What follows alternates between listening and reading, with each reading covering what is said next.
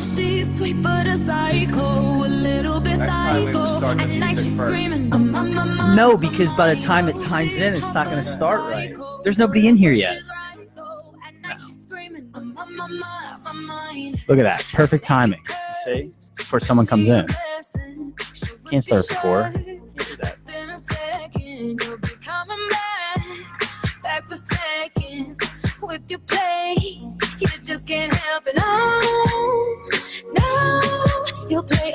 Along. Let her lead you on.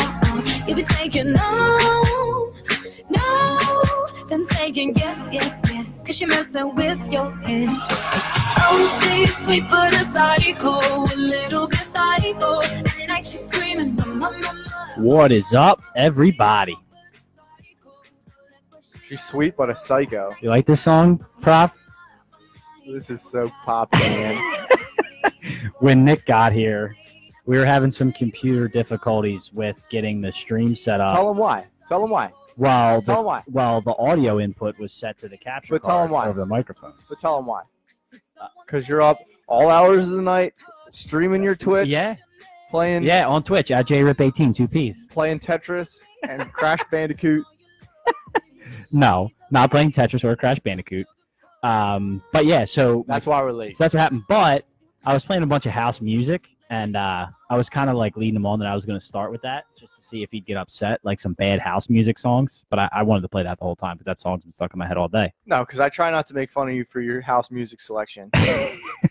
you were not happy with that one song that I played, though. Listen, that's one song, that psych, psycho song. That's one song that gets stuck in my head. yeah, that, that's a poppy song. I see every single day I wake up and there's a different song stuck in my head and I don't know how it got there. And it's not even like different genres of music that I like. sure. It's something that I scrolled through on like Q102 or something like that that I I passed through. That Ellie Goulding song, Yeah, it's it's um, been stuck in my head. which one? All her songs get stuck in my head. No, it's the, All her it's songs the get new stuck in one. my It's the newest one. I don't even know. I don't even know the words to it, but it gets stuck in my Um, head. I woke woke up with it in my head this morning. I'd have to I'd have to check it out. I'm not sure exactly which one it is. Thanks, Ross. See, Ross knows the deal with Twitch. See, that's the problem, Prof. You're just a hater. Ross knows the deal with Twitch. We're streaming, man. We're streaming. There you go. George George's George's daughter likes the song. That's how we're doing it. all right. So it's been a while since we've gotten in front of all of you. It's uh, been a crazy couple weeks for Nick and myself. Obviously, Nick's got the little one. I got a bunch of stuff going on. We're busy at work, but we wanted to get back in front of you couple things before we get started real quick nick's got to run we're going to get this get right into sports content but i did want to just put out there again the black fth hats are in people are going wild for the black fth hats so um, if you want one hit me up. They're already half gone uh, and i did get some more white in stock of the originals. So i have all sizes in stock of both the og's and the blacks. So if you want an fth hat hit me up or hit nick up get you hooked up. Or come down to the softball field tomorrow night. Jack will be there that's true that's true playing in the dark. and, and I'm playing this Jabrones team. Uh, unfortunately, we can't see right now, and I can't really can't see with the lights out. So um, it's kind of a problem. I don't know if we're gonna have those fixed by tomorrow night, but I will have the hats on me if uh, that's something that you're interested in. Uh, what's up, Murph from Arkansas? Uh, yeah, well, Bone, yeah, yeah, yeah. So Bone played in that tournament with you, and I saw him at Tap House, and he Well, he he drank did. all water. He drank all water. That's that's the biggest lie I've ever heard. I called. We are so. This is what happened. So Gambone was gonna fill in for a tournament, and so obviously I call him the night before. I'm like, "Yo, do you want to play?" He's like, "Yeah, absolutely, man. I'm I'm definitely in." so okay, well we start at nine o'clock. Be there, you know, before nine. Get warmed up, whatever. Sure. Got there. I said, "Don't go out tonight. Don't go get messed up." He's like, "I'm going to, dude. I'm going to the tap house with Earl. I'm going with. Uh, I'm gonna meet, you know, Jack's over there, whatever." And he sends me a picture of the water that he's drinking. He was. He was ordering waters So at the bar. get to the field at he was drinking water at the. Bones man. not there yet. Getting closer to game time. It's five of nine. Bones not there yet. Um, and then it's it's 10 minutes after nine. I'm calling in. I'm texting him, and he's not he's not there. So obviously he went out, and you guys did w- a Well, little bit more than I left. I left. So I, I can't attest for him after he said his first seven drinks. So like I can't attest for him after that. Um, what's water right here, Jace? That's a water right here, bud. That's how we say it up here. You know, do they make fun of me constantly? Yeah. For uh, for the water. So let's jump right into the sports content. First thing I wanted to talk about before we get into the big lead uh, of what happened yesterday was obviously we had Virginia beat Texas Tech in the NCAA championship game.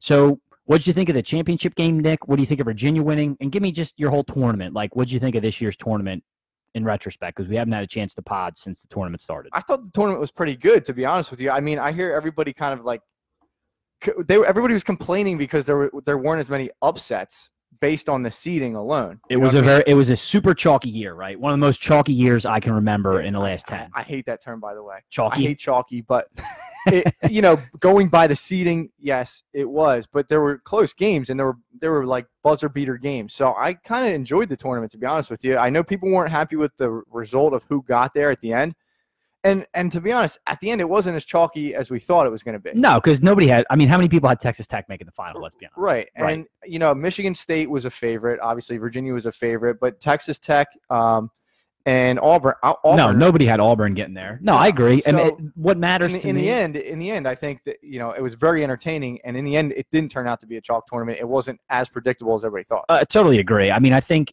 the thing that I, that you like is typically you'd like to see a couple more upsets in the early rounds, right? Because they're exciting. But I, I don't want the, the a 12 seed making it to the Elite Eight because I want to see the one versus the two. I want to see the two versus the three, right? I want to see the best teams get to play each other. Right. And so I, I kind of really enjoyed the setup this year. The thing about Virginia to me, which I found interesting, was going from last year being the first ever number one seed to lose to a 16, and then they come back this year, bounce back, and win it all. And you know, it's sort of a product of the guys they had getting older. Um, but also to me, that's a product of a good coach. And I- was sort of critical of them getting the one line this year, although I did have them making the championship in my bracket. So I did think, because I watched them play this year and I thought they were really, really good. So I did have them there, but good turnaround for them. You know, good on you that they were able to come back from that. I, I, I never thought I would see a 16 beat a one. Did you? You know, we were like moving that way for years with the twos getting The upset twos over- yeah, 15s. yeah, We were- 15s We over were kind of heading that way for, for I just years. never thought I would and it. I think that you know, leading up to that, those the 15s beating the twos, that kind of shows you how like the seeding and the seeding committee is not always as accurate as people thought they were. So I- I mean, I think it was heading that way. I didn't think Virginia was going to get beat by uh, University of Maryland, Baltimore.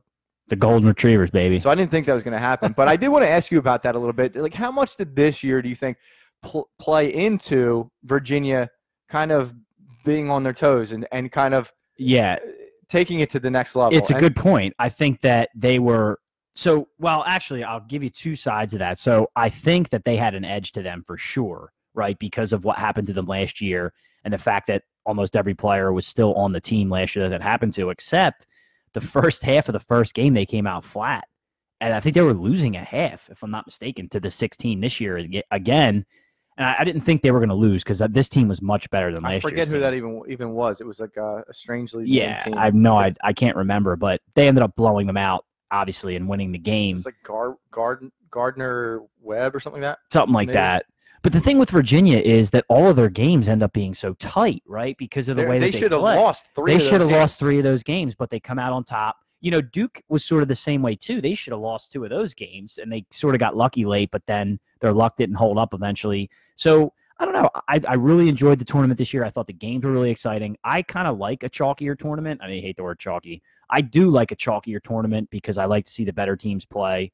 Um, Well, so how about this final though? So this final, and, and I know Texas Tech, and I think in Virginia has a couple prospects as well, but they're not the prospects that we've been talking about all year. no, and he, you know what? So I actually think this You're was right. this was good for college basketball because it, What's it's up, the Bobby? it's the way that we were talking about college basketball at the beginning of the year. How it's you know when we're talking about the one and done, and, and I know we've gone over it at nauseum, but I really feel like this was a college basketball championship Yeah, game, and this is what it what it should be moving forward in the future when we get rid of the one and done, which is coming very soon. Well, and the the funny thing about the one and duns, right? If you look at your teams this year, Duke, your Kentuckies, your one and done monsters, they didn't make it all the way, and typically they don't, right? I mean, very few of these one and done teams win at all. I mean, Kentucky's done it. Uh, Duke did it with, um, like I think Okafor and those guys did it, right? Like uh, two years ago or three years ago, Duke did it, uh, and Kentucky's done it once or twice. But when you look at like a lot of the one and duns that have come through all the way back when they first put it in, and we talk about Russ Westbrook and Kevin Love being on UCLA together, all the way up until now, these teams typically don't perform that well in the tournament. and it's an attest to college basketball and those teams have been playing together for three, four years, right? And exactly what you're talking about, more the spirit of college basketball than one and done. So I agree with you, actually. Yeah, and when you talk about those Duke teams from the past, like you know, you do have the one and done guys, the guys that you know are coming in and they're going to be out the door. They always kind of mixed in the seniors Yeah. and the, the and Uh, well, they've had a sing- they've had a Singler brother for the last like 12 years, right? Played Sure. four years there, so they just kind of went like 12 years and with this is brother. this is and and again, this has been talked about a lot. It's well documented that there was no shooting on this Duke team, which is very very rare for them. yeah, So lead going into the tournament, obviously they were the favorite coming in. I don't know who was the was the second. Well, Duke the was the the Duke was the Duke. Yeah, well, Probably so North Carolina. yeah, North. Well, you're you're the really your your six that everybody was looking at as your best six teams were Duke, Virginia, Gonzaga, um, North Carolina, Michigan State, and who's the one I'm missing? Probably Michigan. And Michigan. Yeah, those were your six that everybody was like, those are your six that'll probably win. Right. So, yeah. I No, mean- I, I actually enjoyed the game because I do enjoy like kind of a good defensive game. Those were the two best defensive teams in the tournament by far. Texas Tech really just played out of their minds, and I honestly thought that they were going to win. You know, I was I was talking to a couple people, and I I told them I really think that they're going to win just because the hot team usually takes it down. Typically, yeah, and, and I didn't necessarily see Virginia as a hot team. I saw them kind of they were kind of squeaking hanging through. on for dear life. I know. And you know what's funny about that part? The game started so slow, right? Like it, it just came out slow. Yeah. And I was like, this is going to play into Texas Tech's pace because they're even more of a, they were a better defensive team than Virginia and more of a mucker. And Virginia can have trouble scoring. But with the overtime, Virginia ends up scoring the most teams, uh, points that a team did on Texas Tech all year. So, Right. Now, what do you think of the missed calls? Obviously, this played a huge part throughout the tournament. Was the replay? The replays over and over and over again. yeah. And the one in particular, especially at the end of the game, there was kind of the fingertip play, and that's the controversial one for me, because anytime a defender swats that ball out of your hand, physics, physics make it so that Typically, it's probably always going you're probably always going to be the last one to touch that ball if you're the offensive player. pretty much. But in the past, that's always traditionally been like uh, the offense keeps it right because it knocks it out of your hand. Yeah, Even though absolutely. That's- technically, and that's the argument. That, Right. That's that's the big argument. right, you technically maybe were were half grabbing onto the ball, right, like as it was falling out of your hand. But it it should stay with the offense there. Like that's typically the way that it goes. I agree. I, I dude, I, I sort of we're just in this new era of everything's got to be replayed because everybody's watching it on national TV. It's such a big stage, and so everything gets so scrutinized that I almost half don't know what to do sometimes with the replays. Right? I'm just like, if I if I'm watching a play and I think it got called right or didn't get called right, that's just what I go with. And then whatever they end up calling on the court, you're like, well, I don't know. Are we interpreting the rules wrong? Like, what what's the deal? It's it's See, it's strange. Now the weird thing is we do review everything, but we don't review everything. that's right. Right. Well, actually, Every- we're going to talk about that at the end of the show it feels too. like every play gets reviewed, uh, but you know that double dribble we can't review it. right. Right. So well, that that's the problem with the way the review is right now Because there's going to be a major evolution. there's right there's things that we all see that happen that they miss but then we're reviewing every single call that they make i would rather just let them make half of the calls but review some of the other stuff that they're missing but we're digressing Yeah. so speaking of basketball big happenings yesterday huge happenings something that nick and i actually have talked about a lot in the past on the show magic johnson resigns from the lakers as the president of basketball operations, and he did it via an interview with Rachel Nichols on TV. So let's just pause right there if you haven't heard that story yet. And I'm going to turn to the prof and I'm going to go, give me your initial thoughts on Magic stepping down. so I woke up to this news because I didn't watch it last night. And was it an interview with Rachel Nichols? Because I thought he called, he just called a press conference. Well, okay, he so yeah, he did a press conference, but then he announced it, and then afterwards he sat like he sat down with Rachel Nichols in Okay. an interview and explained the whole thing. Yeah, so I haven't seen the interview with Rachel Nichol- Nichols, but this is bizarre because a couple things. Uh, The first thing is I don't buy anything that he said. Uh, Do you buy what he said in that you know, I'm this isn't fun anymore. I want to go back to having fun. I do buy it actually. Do you? yes, and I'll I'll tell you why. Go ahead. Okay, Because I don't buy it. I I 100% buy it because to me, I said this. The reason that I had such a problem with Magic being in this position, and so did the NBA, is the same reason it ended up that this position didn't work out for Magic because when Ben Simmons calls in and has, says, "Hey Magic, I'd like to come out to LA and work out with you," you know, and and get the tour around town. Now that he has to ask permission, and NBA has to scrutinize it. When all these other players want to reach out to Magic, and he wants to be Magic, he wants to light up the room, he wants to shake hands with everybody, he wants to talk to everybody. He can't do it because he's the president of a freaking basketball team, and it's collusion because these guys are under contract with other teams. And what Magic loves about being Magic is that he gets to talk to everybody. Everybody looks up to him. Everybody texts him. Everybody tweets him, and he can be involved. You can't do that in his position. And we talked about that six months ago. And he's tired of being scrutinized by the league. The league has been on him about this since all those incidents and since the incident with um, with AD because the, like these guys want to talk to Magic, but they don't want to talk to Magic as the president of a team, right? They just want to talk to Magic, the former player who they idolize. Right. So part of what you say plays into why I don't buy. And part of it is because now he has the freedom to do that. And let's not act like all ties are going to be cut away from the Lakers. He he can still do all those things now that you mentioned and kind of still act as an ambassador for the Lakers. Yes, yes, but he's going to do that anyway. See, that's the thing. He was doing that as the ambassador to the Lakers before he got put as the special president of basketball operations. Let's be honest, he didn't have a damn thing to do with LeBron going there. LeBron was going there because that was part of LeBron's plan no matter what. Like that was his deal. And so the other deals he screwed up. What's up, Knox? The other deals he kind of screwed up in that the deals that have been made so far, they've come out on the losing end of, and him and Pelinka have been butting heads. So I, I actually believe him that this hasn't been fun. This has been a terrible year for the Lakers. Now you're stuck with LeBron and a bunch of disgruntled young players who we really aren't sure who's good, who's not. And if they don't land a big name free agency, the entire Lakers empire was going to come crashing down on Magic next season. And I think he's just like, screw it. I'm used to being Magic. When he got involved with the Dodgers, what was he doing? Walking in the rooms, shaking hands, saying I'm involved, being involved enough at the surface level, but not actually diving into real deals, cat moves, all that stuff. He just wants to be the ambassador. He wants to be the guy who can do the back office handshakes and stuff, but not actually have to report for it. So that's what you're saying that he's doing. Mm-hmm. Okay, so and I, always has been. I thought you just said, okay, I just want to go live my life and No. just, and be magic. no. So he's definitely gonna, and that that was kind of what I was what I was talking about. It's good. This is gonna be one of two things that happened. I think that that's the agreement they have set up. Okay, you come and do your thing. Kind of, kind of. Not you don't work for the Lakers anymore, But right? you're but he's he's Mr. Laker, right? Sure. That's Johnson. So that's going to happen. Or the second thing happened, which is they wanted to cut him loose and they wanted wanted him to be able to save face in front of people. It could be, and I don't I don't really buy the whole I lean way more toward the first one. Yeah, I don't I don't really buy the whole like, well, I didn't talk to Jeannie Buss about it and and we would cry and like that whole explanation he gave to Rachel Rachel Nichols, I'm like, whatever, dude. Like we all know why you left because you don't want to be reported for your actions. You don't want to have to report to the league every time a player texts you. Because dude, his phone just blows up nonstop with players all over the league and he's tired of it. He wants to be the man, he wants to be magic.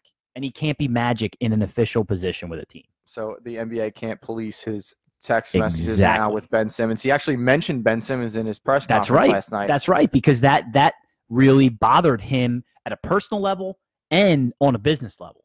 Because Ben's a, a budding superstar, and Magic wants him in his umbrella of influence, not just to point him to the right team, but for his businesses, for his commercials, right, for everything he does, because he's Magic, and Ben obviously looks up to Magic. But in that position with the Lakers, he's not allowed to do that. So you don't think that the that the entire fallout of that rumored trade and the Anthony Davis issue, you don't think that had anything to do with I it? I think it did. I think that the fallout from that, I think that Magic doesn't like to lose, right? And he lost there. He got he he lost the, everything in that deal. He lost face.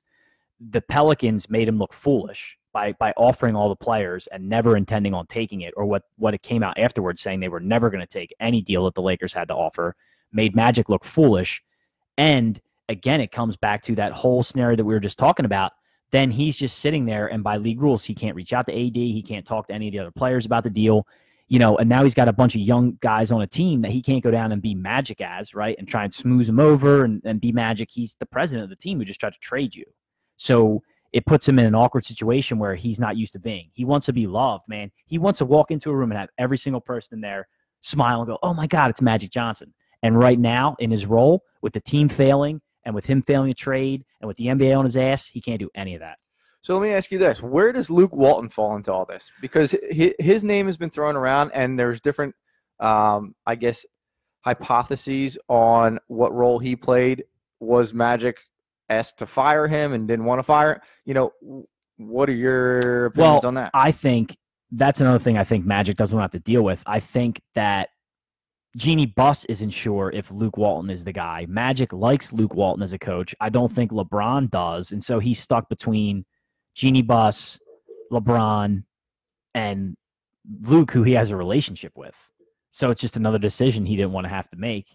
I, I think that Luke Walton is done as the Lakers head coach, right? We both know that because LeBron doesn't want him as the coach. This so is, he's this out. is going to be Cleveland oh. 2.0. Exactly. So he's out. And so it's another thing I just don't think Magic wanted to have to do. He pretty much said it.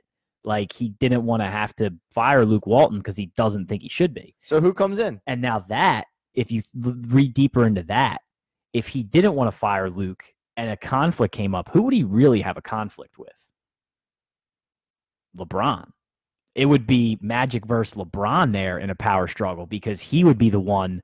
Le- Jeannie Buss is going to say whatever LeBron wants. And then if Sure. LeBron wants him out, then now you got Magic button heads with LeBron, and he doesn't want to do that. He no, doesn't wanna do I- that. I think LeBron's going to bring in all his guys. I wouldn't be surprised to see Ty Ty Lue resurface. He's gonna he's gonna be the Lakers head coach. I've already heard Yep. rumors about It's going to it. be Ty, hundred Um, percent. And their GM's going to come back. The the GM from there, um, what the hell's his name? Griffin. Uh, yeah, yep, Griffith, Griffin, uh, David Griffin. Yep, he'll be back. He'll be their GM. Pelinka's going to be out. Walton's going to be out, and they're gonna they're gonna give LeBron the keys to the castle for two years. I, am telling you. So what do they do with this core group of guys? I have no idea. I their their only chance here in the offseason is to get one of these big name free agents in there. If they can't, It's who's it going to be? It's not going to be Kawhi. Probably not. They're going to go after Kawhi. They're going to go after AD again.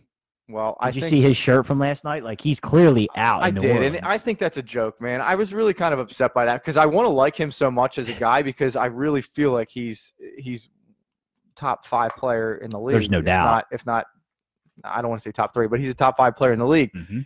I mean, for him to wear that shirt and then to come out after it and say, "Oh, somebody lays my clothes out for me," I don't even look at it. That's ridiculous. That's like Kevin Durant. It was such accounts. a rub What in your nose face. It's something where you've already won. Like you know you're getting out. You- Yeah. you've done this to a city all year. It's just There's no need to, Poking to, the to bear. turn the knife, man. I know. Like just just move on. Okay, we we know you're he, and that's pro- you're probably right. He's probably going to go in there. Yeah. Oh yeah.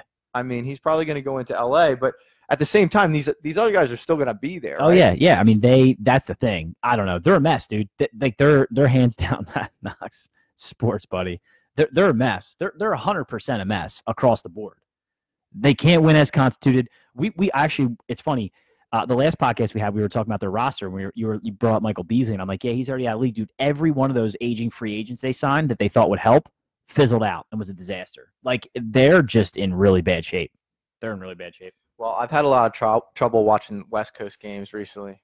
Yeah, I, I imagine that the sleep patterns are a little uh, little messed up. 5 a.m. wake ups. All right, so one more NBA question that I had. This one's going to strike closer to home for us. I brought this up to the prof. I saw a list that was put out that that has the top 25 NBA players under the age of 25, and not even caring about you know eight down. The most important number names are at the top, right? So I think unanimously we would agree that the freak is at the top. He's number one. But then when I got down to number two, I saw Nikolai Jokic's name from the Denver Nuggets. And then three was Joel Embiid. And I was taken aback right away. And I'm thinking, I know Jokic is having a good year, but is he really better than Joe? So I went to the numbers, and here's the numbers, and then we'll talk about it. So this year, Jokic averaging 19.9, so basically 20 points a game and 10.8 rebounds. So we'll give him 20 and 11. 7.3 assists, so we can't give him eight. So he's 20, 11, and 7. His three point percentage is down a good amount this year from his previous three years. Uh, he's shooting 31.2% from three. This is his fourth season, and he's seven feet tall. Joel Embiid, 27 and a half points, 13 and a half rebounds, 3.7 assists. So we'll give him four. So 27 and a half, 13 and a half, 3.5. And he's also averaging two blocks a game. Jokic is under a block a game. So that's something to keep in mind on the defensive side. Uh, Joe, we know he likes to shoot the three. Uh, he's at 30%, so slightly below league average. Jokic, Jokic is right there. Uh, 32% is league average. But for his career, Joe shoots 32%. So for his career, he shoots right at league average. So can you, I mean, we agree that Joe is better than Jokic, right? Like Joel Embiid is better than Joe. Yeah, and so would everybody else in the in the national media and whoever else you talk to. And let's be clear here. I'm going to do my Stephen A. Smith. Let's be very clear. this this list came from Hoops Hype. Hoops height. That's right. So I have never read a Ho- Hoops Hype before. Maybe they're huge. Maybe I've just never read them before. They're the only list that I could find with Jokic number two and Embiid number three. And the only reason that I could come up with in my brain is that Jokic is a year younger than Embiid. Embiid's had some load management issues. Um, I don't know if Jokic has, but I don't think he has this year. He's uh, Jokic. You know, I could see players wanting to play with him a little bit more, and that's because of those assist numbers. yes. Uh, he sees the court very well. He's probably the best big man passer that's been out there since Timmy D. probably. Yeah. Um, so those are a couple arguments that I could come up with. Yep. Uh, the the the one year age difference being the first one. Sure. So that's the only the only thing I can think of. But I honestly don't think that you're going to find a, a- an analyst out there that looks at them one for one and says, "I'd rather have Jokic." I just don't. From an s- athletic standpoint, I just so- don't see that. I saw a lot of that on ESPN when they they were talking about this article, and there was a lot of analysts who sided with Jokic only because of Denver's success this year, right? Versus the Sixers. Um, I need names. Ah, I'd have to go back and look at the names. It was the whole like um, what's that? What's Greenberg's show now? Uh, What up? Get up. get up, yeah. Get up. What up? What up? What up, Miss Nelly?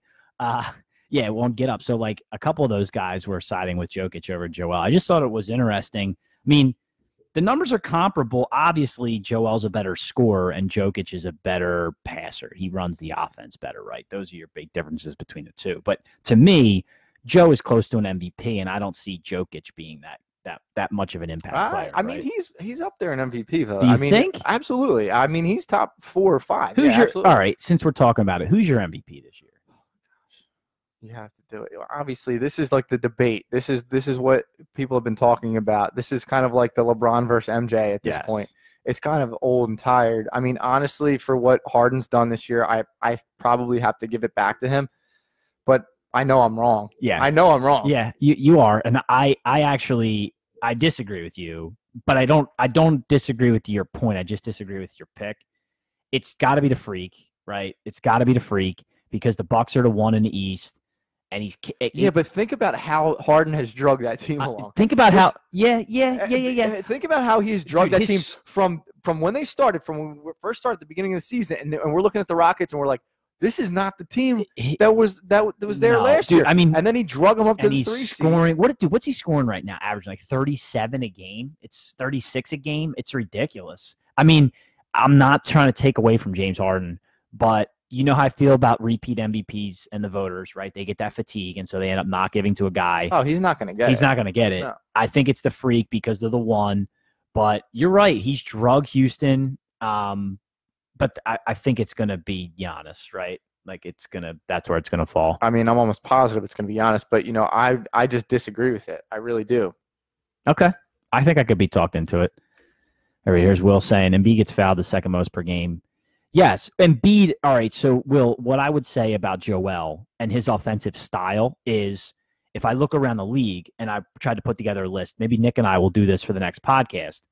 Put together your top five unguardable guys in the league, right? Joel's number one. He's unguardable. Mm, He's uh he's he's probably not number one. who, who do you think is number one? I mean, the freak's pretty tough to guard. No, you let the freak shoot. He's he's very tough. Harden's okay, tough sorry, to I- guard. I, didn't mean to say no.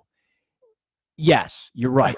All of these guys can be guarded in a way, but Joel is a tougher cover than the freak because the freak shoots the three at twenty percent. How about Steph? Where's Steph falling? He's Where's Kevin Durant falling? Steph and KD are both e- definitely in the top ten. I I think KD's in the top five because he's seven foot and can shoot from anywhere. He's one of the best shooters of all time. Yeah. and he's seven feet tall. Mhm. But I still think Joe's a tougher cover because uh, KD can't really go down low, and Joe's a monster. He moves a little quicker than than Joel does. He does, but Joe is so much bigger and stronger than him. But you're right. Actually, all right. Here, here's a going for you. Who's a tougher cover, KD or the Freak? Uh, I think the freak is just because of his athleticism. He takes two steps from the foul line, and he's or at, from and the, he's from at the, from bucket. yeah, half court. yeah. and he's already You're at the right, bucket. and he's at the bucket, but he can't shoot. He, he really can't he doesn't need to. He does. No, you're right. But but then again, there's an argument about a guy in this city who can't really shoot, but people say he needs to. So uh, Yeah, I mean it's it's a different. honestly, it's a different type of dominance, and like from a power perspective, Giannis, that's that's all Giannis. I mean, when you compare him to to Simmons, Simmons is a power player, but I Yes. just think it's like Well, yeah, I mean, and Giannis's came. I mean, he, yeah, Giannis is just a freak. So yeah, that's an interesting conversation. Actually, maybe maybe we'll do we'll do a full segment on that. Well, we kind of just did. I like it though. Will. All right. So moving away from basketball, some news middle of last week. Nick and I didn't get to talk about, but I really wanted to. The AAF suspends all operations and essentially just shuts down mid-season. Not essentially, they're done. I checked their website today. There's a statement up. I thought about reading it out on the air, but I didn't even want to give it the play, the airtime play. So I'm not even going to read it. Basically, they just closed doors. I heard an interview today. Uh, the former tight end was on with the Cuz, uh, and I wish I would have remembered the guy's name, but he was talking about the league. And when he came in, when they did the inception to the league, and they were talking about will this league be stable? And, you know, Ebersol, just Charlie Ebersol just assured them that they had the finances and they had the backing and that everything would be fine and they were stable. And then all of a sudden, boom, they actually told them that they had three years of financing. Three years, yeah. Guaranteed, three years of financing. Then all of a sudden, boom, who door- was that? doors are shut. Charlie Ebersol. No, I know, but who? who oh, who you was guy you're talking about? It was uh, former tight end in the league. Anthony Becht. That's correct. He's a Delco guy. I did. think, I right? was. Yeah, I heard that today. Yeah, and it was a good interview. He's a smart guy, and Well, he was. um, He was a coach. yes, He coached the league. Right, and he right? he was yeah he was a coach in that league. Yeah. And then they were asking, "Were you going to coach NFL?" And he's like, "Well, it's kind of nice to only coach four months instead of twelve months." Sure. Right. So, but he was talking about all that stuff, and uh, and I was I had read about it a couple like I had it already marked up for us to talk about. So I'd read about the ins and outs, and the thing that's really bothersome for everybody right now is neither Ebersol nor Bill Polian have made a statement. And here's the real dig at this one for me before when this league was starting, everybody said Bill Polian was bringing football credibility to this league, right? Like, Well, that was my only. That was my only reasoning for being like, okay, let's watch out for this a little bit because, and I mentioned him the because it was kind of a joke to both of us. I think yes, if we look back at the at the old pod when we first talked about it, yes. I mean, it's kind of a joke, but it was like, you know what, Bill Polian's part of this. That it might be legitimate. I mean, how can you not? The guy, I mean, look at his his resume, and then when he was on ESPN, right? For me, and I think for you too, he gave that league legitimacy, right? Yeah, I mean, he was pretty much the only reason uh, because we've seen what these other leagues have done before and how quickly they've folded, and uh, you know we're gonna have we're gonna have to go through this again next year with the XFL. Yeah, this XFL 2.0. which is going to be another thing that's going to be everybody's going to be talking about it for two weeks, and then after that that shine wears off, this is this same thing is going to happen. Again. I agree with you. So you know they haven't spoken either Ebersol or or um, Polian have spoken out, and they can't obviously because legal reasons, right? There's probably so much going on right now with between contracts they sign with players, TV contracts, right? So we probably won't ever hear the true story until the 30 for 30 comes out next year, right, or something like that. Um, with investors pulling money or whatever happened. But Nick's right. We're gonna have to deal with this next year with the XFL, and you're right. It'll come out. They'll put some, they'll wrap some nice packaging around it. They'll put Johnny Manziel in the opening game and it'll be cool. And then it'll fade away. And, you know, you're giving all these guys, it's almost like the replacements. You're giving guys who didn't make the league or fell out of the league a second chance only to play one or two games. I don't know. It's, it's weird. I said this before and I have to change the way I said it. You've heard me say this before, Prof. I said that Americans will consume football any way you put it in front of them. Draft, uh, college football, uh, you know, seven on seven drills, like anything NFL. Look at Hard Knocks, right? So successful. They'll consume football any way you put it in front of them, but I, I got to rephrase it. They'll consume vested football, which is high school, college, or NFL. Outside of where your vested interests lie in football, we don't care. No, I I agree 100%. I mean, that's what we talked about at the beginning of this. So I, you know, I think the XFL is going to do the same thing. I don't know what the actual goal is of these leagues. You're right. The hope, I think, I think, was to become the minor leagues That's of the NFL. yes. But football's different. You can't do a minor leagues because you're getting beat up. You're getting you're getting hurt. You have guys that are aging very quickly. So I- I just didn't understand the end game here. Yeah, th- that's exactly what it was, Nick. And they talked about that where their hope was that in three years of their three year runtime, that the NFL would look at them as an entity they would take under their wing as their minor league. And it's just never going to happen. Yeah. It's just never going to happen. Well, let me ask you a question about this because I, I I'm in the minority here. I really am because I hear it all the time, radio, uh, TV. It doesn't matter what platform. You're right. NFL is king. They're on all the time. They're they're everywhere. They were talking about draft stuff today, and I understand the draft is two weeks away, but I I'm just not there yet. I get football fatigue, which is the minor, minority that I'm in. Do you get football fatigue? I, I'm kind of sick of hearing about the Eagles like third string cornerbacks at this point. Like I'm kind of fully in baseball season. I go with the seasons a little bit. Yeah, so I'll tell you that I don't necessarily get football fatigue per se, but speaking of the AAF, when I hear today that the Eagles signed so and so from the AAF, I'm like, who gives a rat's ass? Like, I, I'm like, dude, we're six months away from the start of the season. Can we play baseball? The Sixers are going into the playoffs. Yeah, Like, there's a lot more stuff yeah, I on. agree with you. I don't I don't need to hear Ray Didinger break down the draft. two like, weeks ahead. how he I'll- grades a fourth round lineman. Yeah, dude, I'll get enough breakdown of the draft the day before the draft, right? Or during the draft. I don't need it E- two e- weeks ahead. Even give me a week. yes. But like in the middle of you know with the Phillies game last night that happened it was a heartbreaker. Yep. With the Sixers coming into their last game, they're playing the Bulls tonight. Uh, who knows what's going to happen tonight? Who cares what's going to happen tonight? They're probably sitting everybody. Um, you know, why don't we break down those matchups? Why don't we break down the, the, the events that happened last night? Why don't we break down looking forward to the, the Sixers first round Dude, opponent be- and the Nets who play play us very tough? because the short answer is, and it's what we were just saying, dude, the majority of people in this country are just brainwashed by football, dude. They True. just live, eat, breathe, sleep football. Yeah. Dude, we have Eagles chance at Phillies games. And the Phillies are really good this year, but people just live and die their football. And they're and it's not just the NFL, dude. They're high school football, right? They're college football. Right. It's crazy. It's crazy. So speaking of, real quick, I wanted to just touch on this. We hadn't talked about it yet, but there's rule changes that got approved in the NFL, and they're directly correlated to the Saints non-PI call. Oh, I thought it was the Rams. Virginia Texas Tech game. Oh. no. So here we go. Back to that.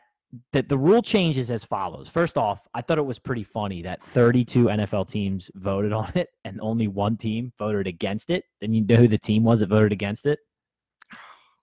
I don't know. The Bengals. And guess what? Wonder I fucking Bengals- agree with the Bengals. I agree with the Bengals. This is going to be the only time in my life I'll ever say I agree with the Bengals. I agree with voting against this, and I'll tell you why. So the rules are as follows there is now, pass interference is now challengeable. That's Ye- the first half of the rule. Yep. And, And we, Sean, Sean, um, oh, jeez, what's his name? Sean Payton. Sean Payton was campaigning for this yep. Yep. since uh, what January? Yep. Yep. And so pass interference is now challengeable. But there's a second part of this. All penalties under two minutes are challengeable. All penalties under two minutes are challengeable. Y- You like honestly, I know you hate when I curse. You got to be fucking kidding me. They're gonna give coaches another flag that they can throw. So what's gonna happen is a, a, a tackle that happens in the middle of the field with 40 seconds left, coach is gonna throw a flag because it's going to give his guys a breather and it's going to stop the clock. And even if he's challenging what? Oh, I'm challenging the face mask, right? Like this It's- is so stupid. No, this is take- so stupid. It takes away a huge aspect of the game. And I actually mentioned this on Facebook while I was watching the NCAA wrestling tournament. so a big part of wrestling is being in shape and Sure. being able to, you know, push your opponent to the edge and mentally break him and physically break him. And they're throwing these challenge bricks. I don't know if you were able to watch it all. I'm a wrestling guy, so I know you are. So I don't know if you watched it, but they're throwing these challenge bricks to challenge calls. And what happens is you end up getting five, ten minutes in between wrestling. So you're basically giving guys that are at their at their wits end, you know, getting pushed to the very edge of what they're capable of, and you're giving them ten minutes to regroup, and they're a completely different person Yep. after that. It completely Right? changes the complexity so the sport. it changes the entire outcome. I w- I was I'm I'm over it. I'm completely over it. I think it's a really slippery slope. You can challenge everything. You you honestly can challenge everything. That call with with the the ball going off the kid's fingertip on Monday night, you could challenge that. Yep. That doesn't work out the way people all No. thought it was going to work out. I mean, He- here's you the can look at every play. here's the bottom line. Here's what we said, and this is the problem with introducing replay and challenges, right? Do we actually think that the product that we've been watching has gotten better since we've put all these replays in? I think the short answer is yes. However, the restrictions around replay are where we have gone astray. Look, and for wrestling, I, I agree with you, and it takes it to the extreme, except the problem is you'd have to have another official who's just watching the tape, right? To like what you need for the NFL. This is how this should go. Listen and listen good, NFL, and the Bengals, you got it right. You have a replay official in New York already looking at every freaking call. Let that guy, and then let's say you put together a panel of five referees with the one in New York and five other places. And the reason you do this is because of something I heard about um, them play testing calls and stuff like that. And I'll tell you about it. But you got five guys, five officials. Look, the NFL makes billions of dollars. They can pay these guys that are watching, you know, watching games. And when a play gets flagged by an official, the referees on the field, they just they hold the ball for 30 seconds and they let everybody in the five look at the play. And if three out of the five think that it needs to be overturned, then they do it. I'll tell you whether where that five comes from. I don't like the jury on every single play. You have to have it though, because if you don't, what you're doing is you're leaving one guy in charge. And if it's just one guy watching the plays, right? He may interpret it the way the referees did. Listen, how many times does who's the dude? Who's the former referee who analyzes on uh, on Fox?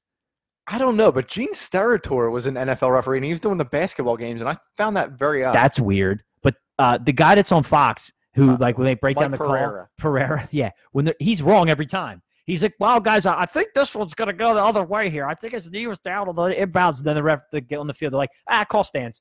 And I'm like, dude, you don't know. The reason is because it's up to interpretation. Even the fucking replay's up to interpretation, bro. So you need a panel of guys watching this. you don't need a panel of Otherwise, you're just going to extend these games You- longer and longer. you don't and need a panel of guys. You need to refurbish your hiring process. Is what you need to Well, do. that if you have an issue with the guy, the the outcome on the field due to the guys that are making those calls and making those judgments, then you need to look at your own internal system for hiring these guys. A- A lot of them are kind of they're kind of older, to be honest with you. Well, Uh, you know, don't you think? But don't you think that the invent, the introduction of replay has changed the way these guys call games?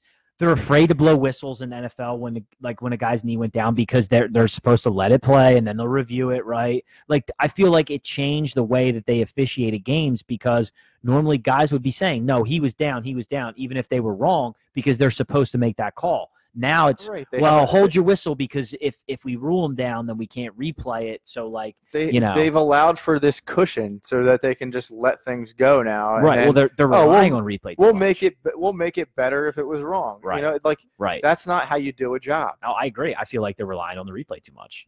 That's just not how you that's not how you do a job. That's not how you run a game. You're there to referee the game, to make sure that everything runs smoothly.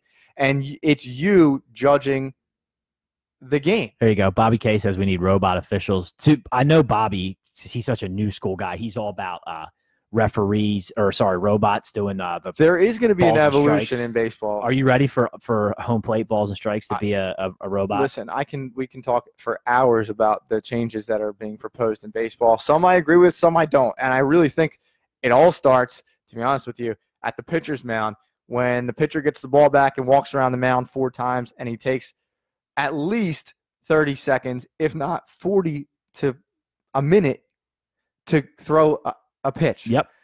And you think about how many pitches are thrown throughout the course of a game. Oh yeah. That's where your time is. Oh yeah. Oh dude. I mean, That's where your time's invested. totally. I don't have any problems with the games being played at home plate and with the pitcher. Okay, the, the batter steps out. Now the pitcher's pissed off. Now he's going to step out. Like they play those games. I get it. That's fine. It's part of the game. But on just on a regular pitch to pitch basis, that 30, that 40, that 50 seconds Just catch the ball, take your five That's seconds, and where it throw the next that's where it all pitch. comes from. Yeah, dude, it's it's crazy. I mean, we talked about it in the offseason because obviously both of us are baseball guys, grew up playing it, and we try and figure out how to shorten the game. It's crazy, man. It's crazy. All right, so trying to wrap things up here. A couple of things I want to touch on real quick on the way out. Gronk retired. Prof. Where's he go? WWE. Hell yeah. Did Does he show up? Did he show up at WrestleMania? I didn't get a chance Is to see. Is he going to make a comeback? And when does he make a comeback? I don't know. I think um, for a guy like Gronk in the prime of the Patriots run, like I know he was trying to hang on. It's just, I mean, dude, he had a great nine year career, but like, dude, that guy just took a beating. No, like he Sure. got, he took a freaking pounding. I mean, Where does he Where does he stand up for you tight ends all time? he, I mean, from he's the best I've ever seen.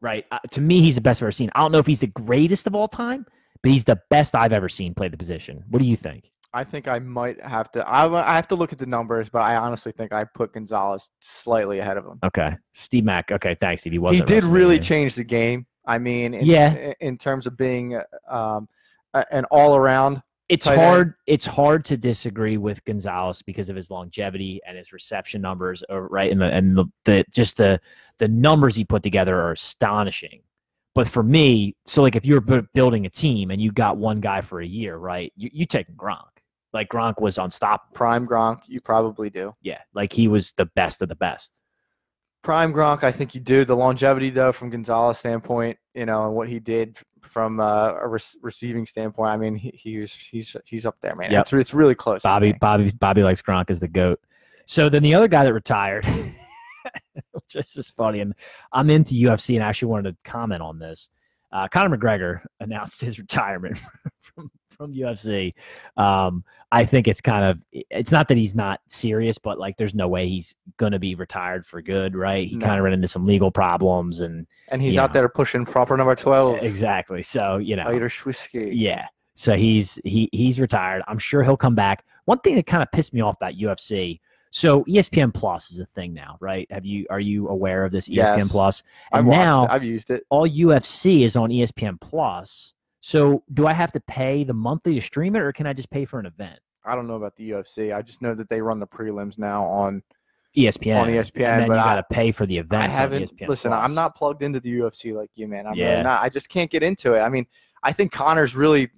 Who's the up and comer now? Who's the Well, guy that everybody's looking at? Well, dude, there's so many great fights. Like, but who's going to take over for Conor? You know what well, I mean? Khabib is still the guy, right? The dude that just But he- destroyed him. he is not. He does not hold a candle Well, he to what he doesn't have Conor McGregor was. He doesn't have the star power. He's that's just what a fighter. That, that's my point. right. that's I don't know. saying. You need a guy who's flamboyant. And I mean, dude, guys like Conor just don't come along every day because Conor, not only does he have the showmanship and the trash talking, everything to go with it, he also had the hands. And a, what you need to be a star star in fighting is the hands. The knockout power is what I mean by hands. Because even when you look at boxing, we all would agree that Floyd Money Mayweather is one of the best boxers of all time, but he's not the best to watch, is he?